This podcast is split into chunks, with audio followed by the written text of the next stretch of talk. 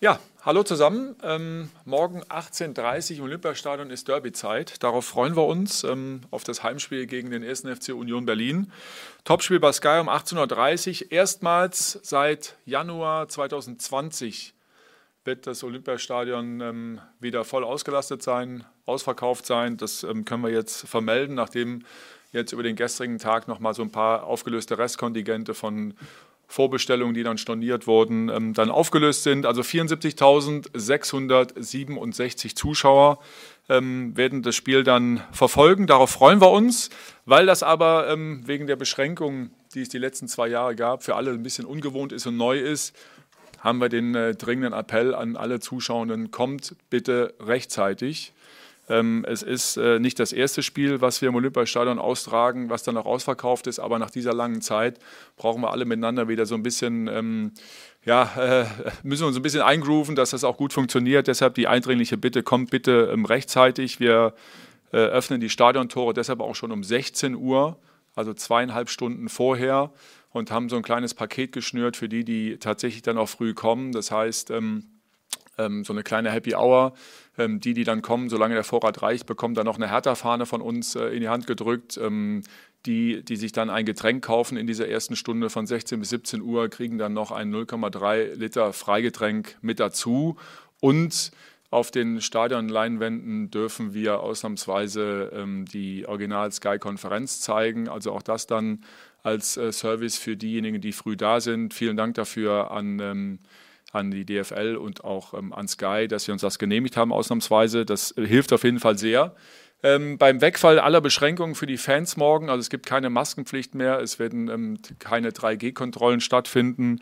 Ähm, eine Regelung bleibt aber bestehen und auf die möchte ich auch noch mal gerne hinweisen, die Taschenkontrolle, also Taschen nur maximal DIN A4-Größe, alle weiteren Infos gerne noch mal auf unserer ähm, Homepage. Und, und das wollen wir auch nochmal in aller Deutlichkeit sagen, also denjenigen, die nicht bis 17.30 Uhr da sind, können wir tatsächlich nicht mehr zu 100 Prozent garantieren, dass sie dann auch äh, zu amtlichem Stadion sind. Also auch das nochmal der Anreiz und der klare Appell. Bitte kommt rechtzeitig.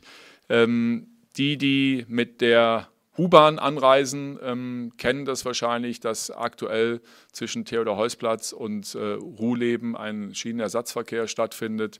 Die BVG hat es aber möglich gemacht und herzlichen Dank dafür an die Kollegen ähm, der BVG, dass morgen zwischen 15 und 23 Uhr die U2 im 5-Minuten-Takt bis Neu-Westend fährt, ja, sowohl bei der An- als auch bei der Abreise. Und von da ist es ja tatsächlich dann für die Zuschauenden nur noch ein relativ überschaubarer Fußweg. Also bitte nutzen, das wäre gut. So viel ähm, zur Vorrede, was das Organisatorische angeht. Dann kommen wir aufs Spiel, kommen aufs Personal. Ähm, zwei Namen darf ich nennen, die definitiv ausfallen werden mit Alexander Schwolo mit seinen Problemen am Oberschenkel und mit Kilian Sona, der noch im Aufbau ist. Alles weitere dann jetzt über eure Fragen. Bitte sehr, wer möchte beginnen? Dann fangen wir hier vorne an, erste Reihe, Arne Richter für die DPA. Hallo Herr Magath, machen wir mit dem Personal weiter. Ähm, wie sieht es bei Pekarik aus und bei Stark? Sind Sie so weit, dass Sie auch in die Startelf könnten oder ist da Restrisiko oder noch abwarten angesagt? Äh, sieht gut aus, äh, wobei denke ich, ich jetzt schon sagen kann, dass bei Pekarik alles klar ist. Bei Niklas ist noch ein Fragezeichen. Also da müssen wir noch heute Nachmittag wenigstens abwarten, wie die Trainingseinheit verläuft.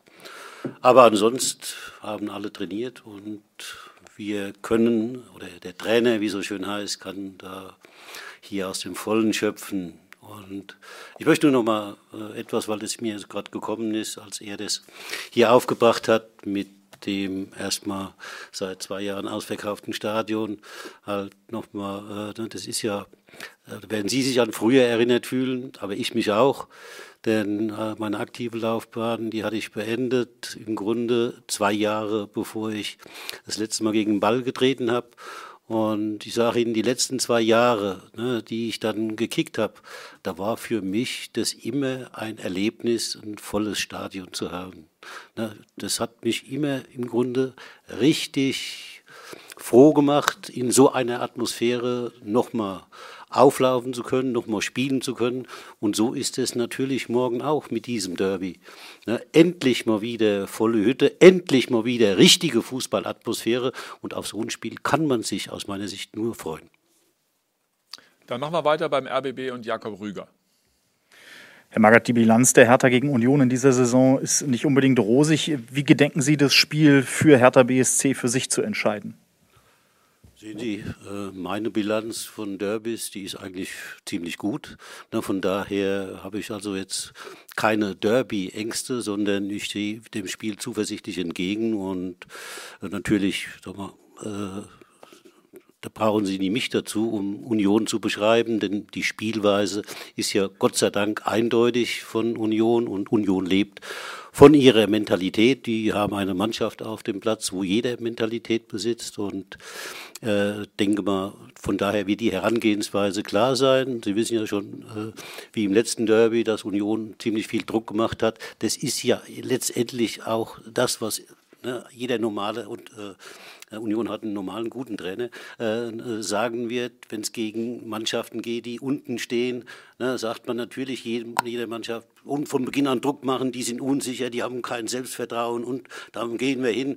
Darauf sind wir vorbereitet und ich denke, äh, dass wir wenn wir darauf vorbereitet sind, auch das halt handeln können. Ne? Von daher glaube ich, dass wir ne, durchaus auch morgen natürlich ist Union der Favorit, ist ja gar keine Frage, aber dennoch glaube ich, dass wir auch Chancen haben, das Spiel zu gewinnen. Dann machen wir weiter bei Inga Bödeling für die Berliner Morgenpost. Anschließend daran, Herr Magath, äh, wie wichtig wäre ein Derby-Sieg, äh, gerade auch in emotionaler Hinsicht, wenn man sieht, dass in den kommenden Wochen die direkte Konkurrenz im Abstiegskampf wartet? Ja gut, Sie sprechen ja was an, was halt, ne, wir haben jetzt noch sechs Endspiele ne, und nichts anderes. Insofern, äh, sag mal, ist für mich dann dieses Derby auch nur ein Spiel. Und ne, wir müssen natürlich so schnell wie möglich Punkte machen, um unsere Situation äh, freundlicher zu gestalten. Ne, mit jedem äh, Punkt, den wir nicht machen, ne, wächst natürlich die Unsicherheit oder wächst dann noch der Druck, der eh ja schon groß ist. Äh, und von daher äh, denke ich mal, äh, die Situation ist bekannt und äh, wir haben sie ja schon äh, im Spiel gegen Hoffenheim hier gut gelöst und ich ne, glaube, dass eben ein Grund für die schlechtere erste Halbzeit in Leverkusen auch darin bestand, dass natürlich unsere Mannschaft bisher auswärts ne, nicht so viel mitnehmen konnte. Und sowas steckt natürlich in einer Mannschaft drin. Deswegen mal, bin ich gar nicht so sehr wegen der Niederlage in Leverkusen beunruhigt. Ich glaube eher, dass wir das dann halt in der zweiten Hälfte doch auch wieder gut gemacht haben. Und deswegen bin ich zuversichtlich, dass wir das auch morgen im Derby gegen Union hinkriegen. Wir machen weiter bei Bild BZ und Roberto Lamprecht.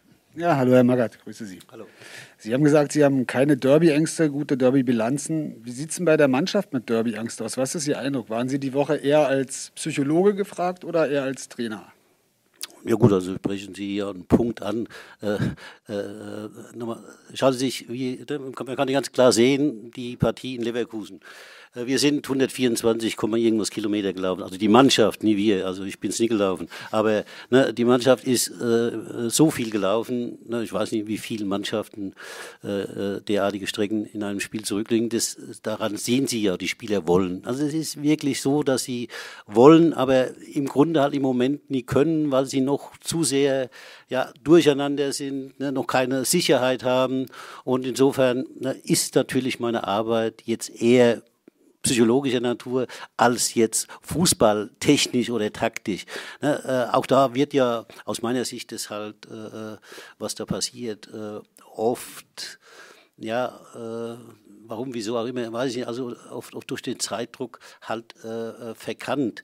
Sie, ein Trainer kann nicht in acht Tagen irgendwas bei einer Mannschaft völlig verändern. Das geht gar nicht, weil ein Spieler ist halt festgelegt auf ein Spiel, auf eine Position, auf eine Spielweise und die kann er dann eher besser oder weniger gut. Und wenn Sie sowas dann verändern, dann bedeutet sowas auch immer Zeit. Ne? Nehmen Sie jetzt zum Beispiel eben unseren ja, äh, äh, besten äh, Trainer Jürgen Klopp.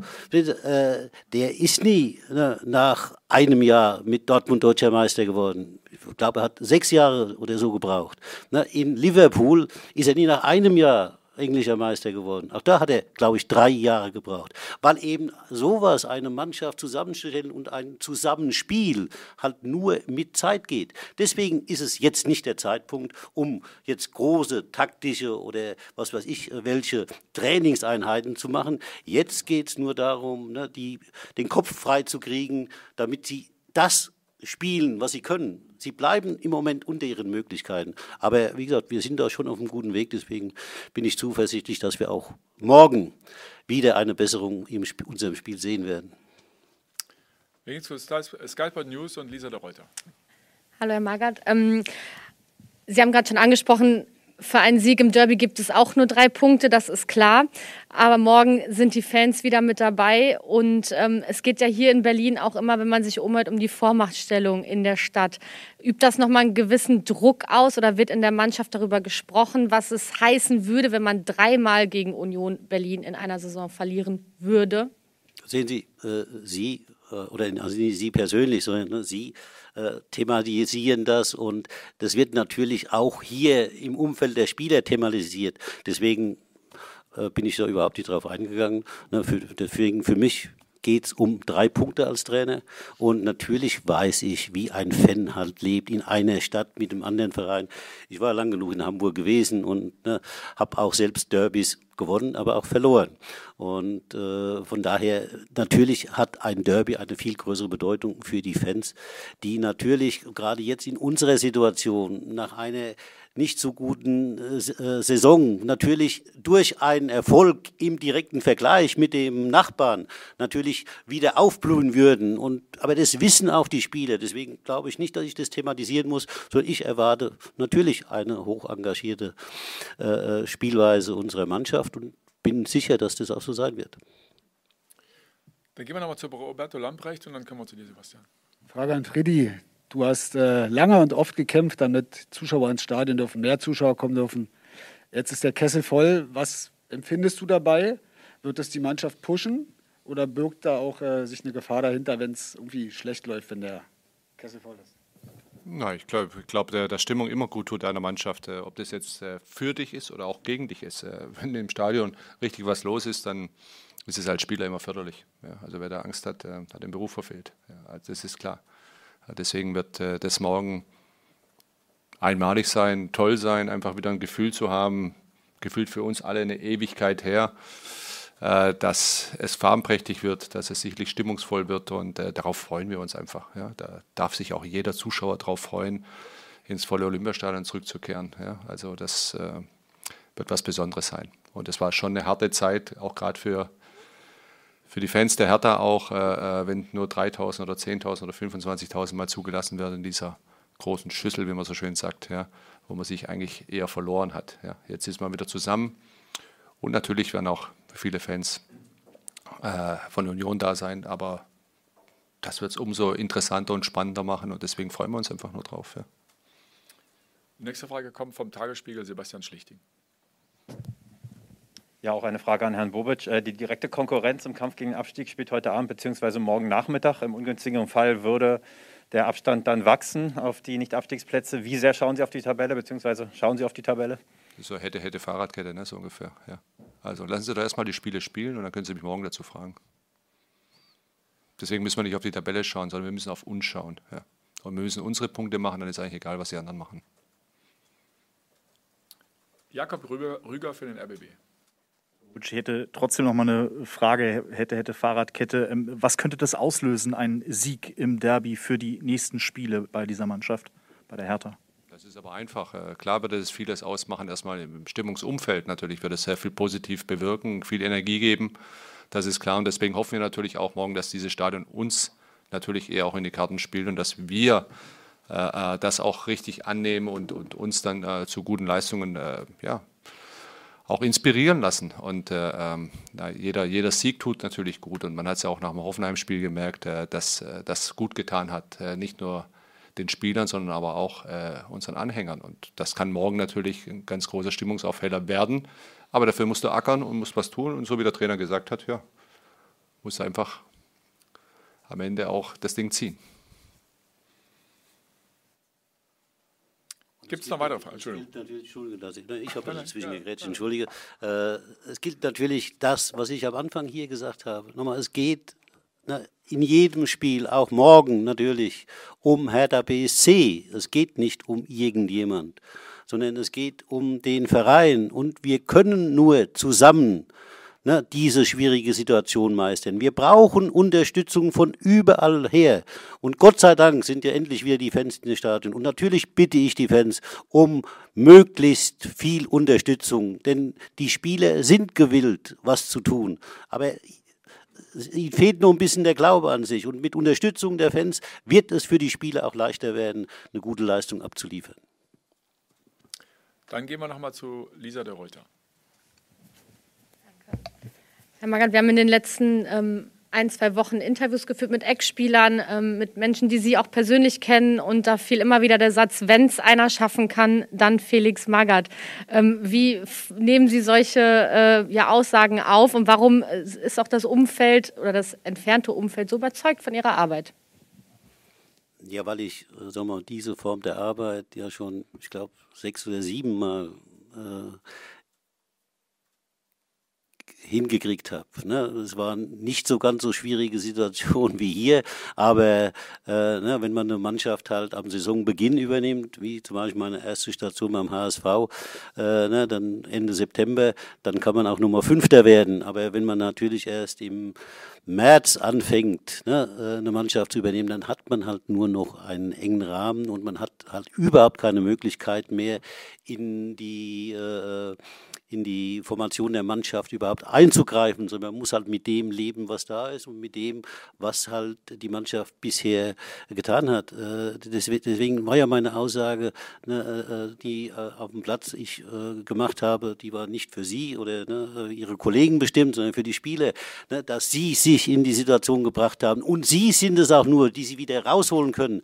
Aber ich bin hier, um Ihnen zu helfen, weil die Spieler haben ja oft immer den Eindruck, der, der Trainer hat was gegen. Ich bin nur hier und das ist der einzige Grund, was Sie jetzt angesprochen haben, weil ich halt schon vielen Mannschaften, vielen Spielern in so einer Situation helfen konnte, weil man mir, weil die Spieler mir dann auch vertraut haben, ne, dass ich ne, weiß, wovon ich rede. Und das geht hier natürlich genauso. Ne, wenn die Spieler daran glauben, dass das richtig ist, dann haben wir überhaupt kein Problem, diese Situation zu meistern und auch den Klassenerhalt zu feiern. Aber wieder nicht nur die Mannschaft, auch mit dem Umfeld. Gehen einmal zur Süddeutschen Zeitung, Javier Caceres, dann kommen wir zu Diana. Herr Bobic, äh, eine Frage an Herrn Bobic. Ähm, Sie kennen ja die Mannschaft ein bisschen länger als Herr Magath, ein paar Monate länger hier. Wie druckresistent nehmen Sie diesen, diese Mannschaft wahr? Ähm, wie gut halten die aus, was jetzt im Moment ansteht an Aufgaben, Herausforderungen, auch mit Bezug auf morgen? Also klar, äh, könnte man jetzt sagen, wenn man nur die Ergebnisse sieht, dann kommt, ist er gar nicht damit klargekommen, eine, eine große Zeit, aber nochmal, ich habe das, glaube auch schon die Wochen und die Monate davor gesagt, die Mannschaft arbeitet eigentlich sehr, sehr gut ja, und sehr, sehr gewissenhaft und die sind willig und die wollen. Ja. Aber sie haben halt zu viele Dinge auch dann auch falsch gemacht, wenn die Premiere war, ja, auf dem, auf dem, wenn der Spieltag war. Ja, und äh, dadurch haben sie sich selbst in die, in die Bredouille natürlich auch gebracht und in die Situation gebracht, weil die Ergebnisse fehlen. Ja, und wir sind eben ein ergebnisabhängiger Sport trotz allem äh, äh, Druck, ja, also damit musst du klarkommen. Ja. Brauchst du den, Job nicht machen und das wissen sie und das werden sie auch morgen. Sie werden sich morgen und deswegen auch, was Felix Magath auch gerade richtig gesagt hat, sie werden sich pushen lassen, auch von den, von den Zuschauern. Ja. Das ist wichtig. Ja. Da werden wir wirklich jeden brauchen und das wird, das wird passieren. Ja. Es wird anders sein als beim Pokalspiel. Da bin ich mir hundertprozentig sicher. Ja. Arne Richter, DPA nochmal. Ähm, Herr Bobic, es wurde jetzt schon viel über den Einfluss einer, eines vollen Stadions gesprochen mit 76.000. Jetzt laufen parallel in der Politik die Gespräche über das neue Stadion. Es ist schon viel darüber diskutiert und geschrieben worden. Wie nehmen Sie das jetzt wahr? Ist das Angebot eines kleineren Stadions Richtung Maifeld für Sie eine Option und wie laufen da jetzt die Verhandlungen weiter? Ja, erstmal sind wir froh, dass äh, das ist einfach positive Gespräche und das habe ich in den letzten Wochen ja auch immer gesagt, dass äh, was hinter den Kulissen läuft und was auch wichtig ist, äh, wo wir, wo wir mit dem Senat eigentlich wirklich tolle Gespräche geführt haben sehr fruchtbare Gespräche, auch nicht irgendwie mit, mit irgendwelchen Vorurteilen, die aus der Vergangenheit belastet waren, sondern einfach das Hier und Jetzt. Und das ist, äh, und das ist wichtig und natürlich, dass jetzt die eine oder andere Luftballon ein bisschen nach draußen gejagt wird und, und da schon ein bisschen drüber. Das nehmen wir sehr positiv und sehr gerne wahr. Ja, ähm, bestätigt aber auch die Qualität der Gespräche, die wir führen. Und das ist doch ganz klar, dass wir, dass wir ein, ein eigenes Stadion wollen. Äh, das ist äh, selbstredend, das ist auch wichtig, äh, auch für, für, für unsere Anhängerschaft sehr wichtig. Aber das ist die Zukunft. Ja. Das liegt noch vieles vor uns. Wir werden sicherlich einige Gespräche führen, aber sie sind sehr positiv und das wurde damit auch bestätigt. Sebastian Schlichting für ein Tagesspiel. Würde da gerne eine Anschlussfrage stellen. Ähm, der Verein, der da jetzt gerade drauf ist auf diesem Gelände, was ins Gespräch gebracht wurde, der Reitsportverein, hat sich gestern, wie es hieß, überrascht geäußert. Gibt es Pläne von Seiten von Hertha, da in Kontakt zu treten mit dem Verein oder wie sind da die Planungen? Oder ist es dazu jetzt noch zu früh? Das ist zu früh. Ja, das ist zu früh. Also an uns wurde die Idee äh, gespielt, äh, dass wir darüber uns Gedanken machen auf diesem Gelände. Und das werden wir als nächsten Schritt erstmal tun. Ja, und dann wird es sicherlich ähm, Gespräche mit allen geben. Ja, ja, was, äh, hier wird keinem was weggenommen. Da können Sie sicher sein. Ja. Inga Bötteling, Berliner Morgenpost.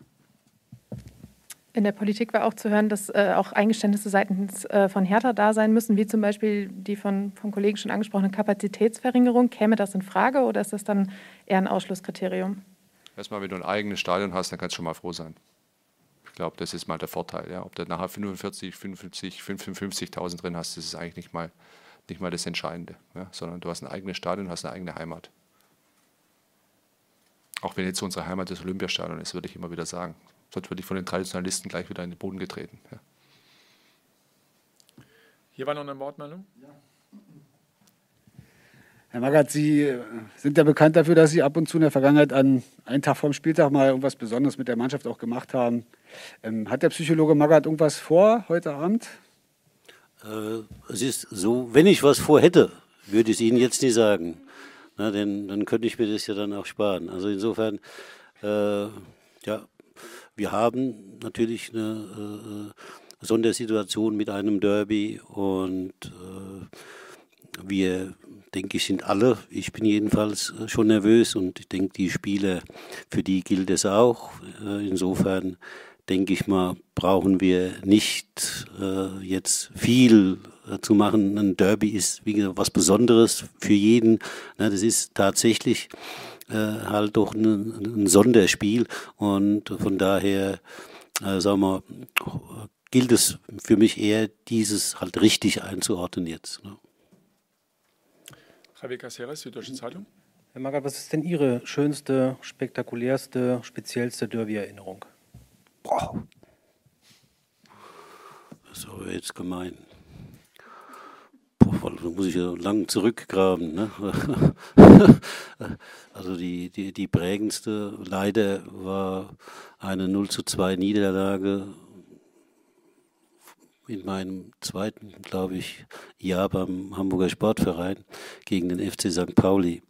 Äh, aber dieses Ereignis damals hatte zur Folge, dass äh, große Veränderungen im Verein angefallen waren. Also damals gab es dann einen neuen Präsidenten, es gab einen neuen Manager und es gab zum ersten Mal überhaupt dann einen Manager aus dem Fußball, Günter Netzer. Und dadurch hat der HSV sich im Grunde nach dieser Derby-Niederlage äh, zu dem Verein entwickelt, der halt in den 80er Jahren war, aus meiner Sicht damals zum vielleicht besten Verein in ganz Europa. Und von daher ist es für mich das Prägendste, was ich in Erinnerung habe. Lisa de Reuter, Sky Sport News. Ich würde gerne mal einmal darauf kurz eingehen, weil Sie gerade gesagt haben, Sie sind nervös. Hätte ich jetzt nicht gedacht. Ähm, bleibt die Nervosität, egal wie lange man im Geschäft ist? Und wie äußert sich diese Nervosität bei Ihnen jetzt? Also bei mir jedenfalls bleibt sie. Sie war immer da und ich bin auch überzeugt davon, dass man nervös sein muss, um besondere Leistungen zu bringen. Ne, so äh, normale Leistungen kann man ohne Nervosität abliefern. Aber äh, für mich geht mindestens einen Tag vorher dann schon los, weil na, wir haben jetzt das letzte Training. Danach ist für mich als Trainer im Grunde alles gemacht. Also ne, ich, ich bereite ja das Spiel vor und äh, äh, bis dahin kann immer noch was passieren, was ich nicht geplant hatte, sondern heute nach dem Training steht im Grunde alles fest. Es kann dann auch noch über Nacht jemand erkranken oder so, aber sag mal, da ist das meiste halt getan und damit äh, beginnt die Nervosität. Ne? Ich überlege die Entscheidung, wen stelle ich, wie stelle ich die Mannschaft ein, wie beste äh, äh, Formation, was aus meiner Sicht ergänzt sich dann und ja, trotzdem brauche ich dann noch am nächsten Tag eben den das Treffen mit den Spielern, ihnen ins Gesicht zu schauen, ne, sie anzusprechen, Gefühl dazu bekommen, wie sie drauf sind, um dann mir sicher zu sein, wie dann letztendlich die Partie angegangen wird. Und diese Nervosität, die, ende, oder die endet eigentlich mit dem Anpfiff, wenn alles gemacht ist. Javi. Das ist in den letzten Tagen ja auch schon äh, reichlich spekuliert worden über das, was Sie gerade angesprochen haben. Die Ausstellung unter anderem ähm, äh, wurde die Möglichkeit in Raum gestellt von den Kollegen, dass äh, Jovetic in die Startelf rückt, äh, Kempf raus. Äh, ist das, wird das so passieren und steht Ihre Elf schon fest?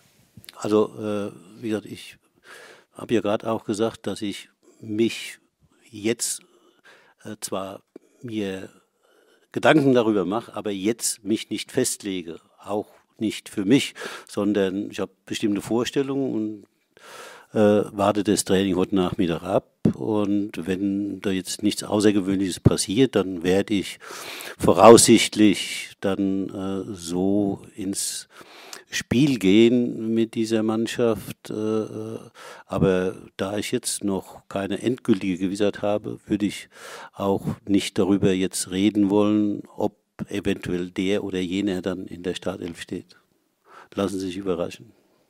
Roberto Lambrecht nochmal für Bild BZ. Ja, noch eine Frage an den Trainer. Sie haben gesagt, die Derby-Pleite gegen St. Pauli hat den HSV vielleicht zum besten Club in Europa gemacht. Ja. Wie richtungsweisend könnte denn ein Hertha-Sieg gegen Union jetzt sein?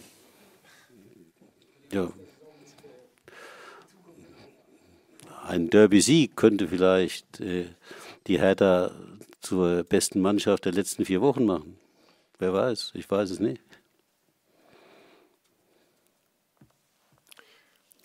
Gut, abschließend nochmal Javier Casares. Äh, Sie, äh, dass wir ganz gut beurteilen können, wie Union spielt, aber Ihre Meinung würde mich doch interessieren. Ähm, was äh, hat Union in den letzten Jahren richtig gemacht, um so zu performen und sich selbst das Ziel zu setzen, nach Europa zu kommen? Meine Analyse, die ist halt nur von außen und von weit her.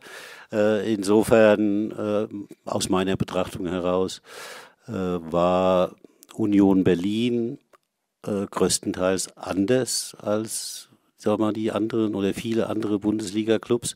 Sie hatten eine Linie und haben diese Linie im Grunde in den letzten Jahren, vielleicht sogar Jahrzehnten durchgezogen. Äh, das ist natürlich eng mit dem ersten Mann verbunden, mit Herrn Zingler, der eben auch halt für diesen Verein steht und diesen Verein eben so hingestellt hat. Und sie sind nie von ihrer Linie abgewichen. Und insofern, äh, wie gesagt, wenn Sie jetzt die heutige Mannschaft sehen, haben sie, denke ich, in den letzten Jahren, äh, so wie ich das verfolgt habe, halt mehr auf Mentalität der Spieler geachtet als auf äh, sagen das sogenannte Potenzial, das ein Spieler möglicherweise immer hat. Und damit sind sie, glaube ich, recht gut gefahren. Sie haben, wie gesagt, was sie richtig gemacht haben, den richtigen Trainer geholt zur richtigen Zeit. Ich denke, dass sie diesem Mann schon auch viel zu verdanken haben, was in den letzten drei Jahren passiert ist. Dann abschließend bitte nochmal Lisa Reuter. Wo wir gerade beim Gegner sind, Union Berlin gibt ja jedes Jahr jetzt in der Bundesliga aus, als Saisonziel den Klassenerhalt zu schaffen. In dieser Woche wurde das Ziel neu definiert. Jetzt spricht Union von europäischen Plätzen. Ausgerechnet vom Derby. Sehen Sie das so ein bisschen als Provokation vielleicht auch? Das sehe ich nicht als Provokation, das sehe ich dann äh, als Bestätigung für meine eben gemachte Aussage, dass der Trainer ein äh, sehr guter Mann ist. Denn ne, äh, was, was soll er jetzt äh, denn zu seiner Mannschaft sagen? Nach zwei Derby-Siegen hintereinander, ja, braucht er nie zu sagen, wir wollen das Derby gewinnen, das ist doch eh klar. Also er braucht ein neues Ziel und das hat er dann natürlich gut gemacht, dass er jetzt vor diesem Derby zum ersten Mal dann darüber spricht, äh, was, was sie ja immer vermieden haben, ne, dass sie halt in der neuen Saison international spielen äh, wollen. Von daher kann ich nur sagen, guter Mann. Ja, aber ob das dann ausreicht für morgen, wir werden sehen. Gut, dann ähm, gerne nochmal zum Abschluss der ähm, Appell an alle Zuschauerinnen, rechtzeitig ins Stadion zu kommen. Ab 16 Uhr öffnen wir die Tore. Ähm, noch ein Hinweis, den ich gerne mache, ist, dass wir im Stadionprogramm morgen auch ähm, zum zweiten Mal den Wilhelm-Wernicke-Preis ähm, verleihen werden ein mit 20.000 Euro dotierter Preis ähm, zum zweiten Mal vergeben dann oder die Übergabe findet dann morgen ähm, im Stadion statt durch die Stiftungsvorstände Bernd Schipphaus, Paul Keuter und auch äh, Thorsten Manske wird zugegen sein, unser Vizepräsident. Ähm, wer da schon Informationen haben möchte, gerne auf unserer Homepage, also Wilhelm Bernicke Preis, ähm, kann ich ans Herz legen. Zeigt auch, dass auch wenn wir jetzt viel über Spiel morgen gesprochen haben, Hertha BSC mehr ist als Fußball, was wir immer wieder ähm, gerne auch äh, ähm, gerne auch nochmal ähm, ja, in den Mittelpunkt stellen. Und ansonsten ähm, darf ich hinweisen auf äh, 9 Uhr morgen früh Matchday Warm-Up mit Lena Kassel und ähm, Lukas Vogelsang, die dann auch schon mal auf das Derby morgen Abend einstimmen werden. 18.30 Uhr geht's los, Olympiastadion. Bis dahin, hau he.